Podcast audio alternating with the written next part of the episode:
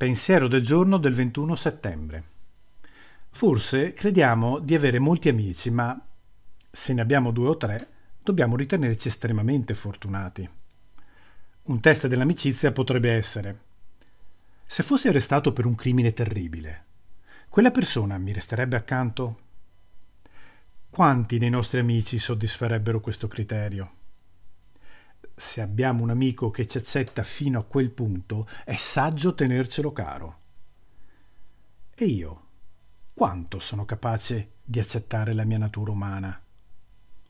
Mi rendo conto di essere capace di commettere tutte le azioni di cui è capace qualcun altro? Se mi rendo conto che è così, divento più capace di accettare gli altri fino a quel punto. Meditazione del giorno. Signore aiutami a essere l'amico che vorrei essere. Oggi ricorderò, sarò cosciente dei miei bisogni, come dei bisogni di quelli che amo, per un'accettazione incondizionata.